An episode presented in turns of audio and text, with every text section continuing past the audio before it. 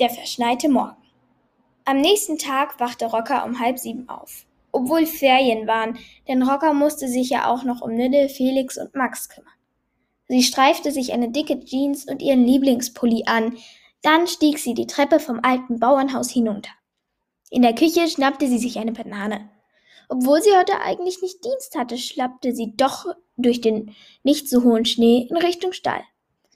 Sie half immer gerne mit, die Pferde zu pflegen, beziehungsweise nur Nille, wenn sie keinen Dienst hatte. Als Nille Rocker erblickte, wieherte sie erfreut. Guten Morgen, begrüßte Herr Rose seine Tochter, die gerade den Stall betrat. Außer ihm und Rocker war auch noch ihre kleine Schwester Julie im Stall, die gerade ihr süßes geflecktes Shetlandpony namens Max striegelte.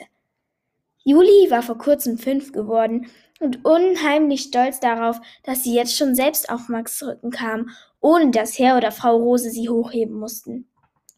Nachdem Rocker Nille gestriegelt, gefüttert und die Box ausgemistet hatte, gingen sie ins Haus.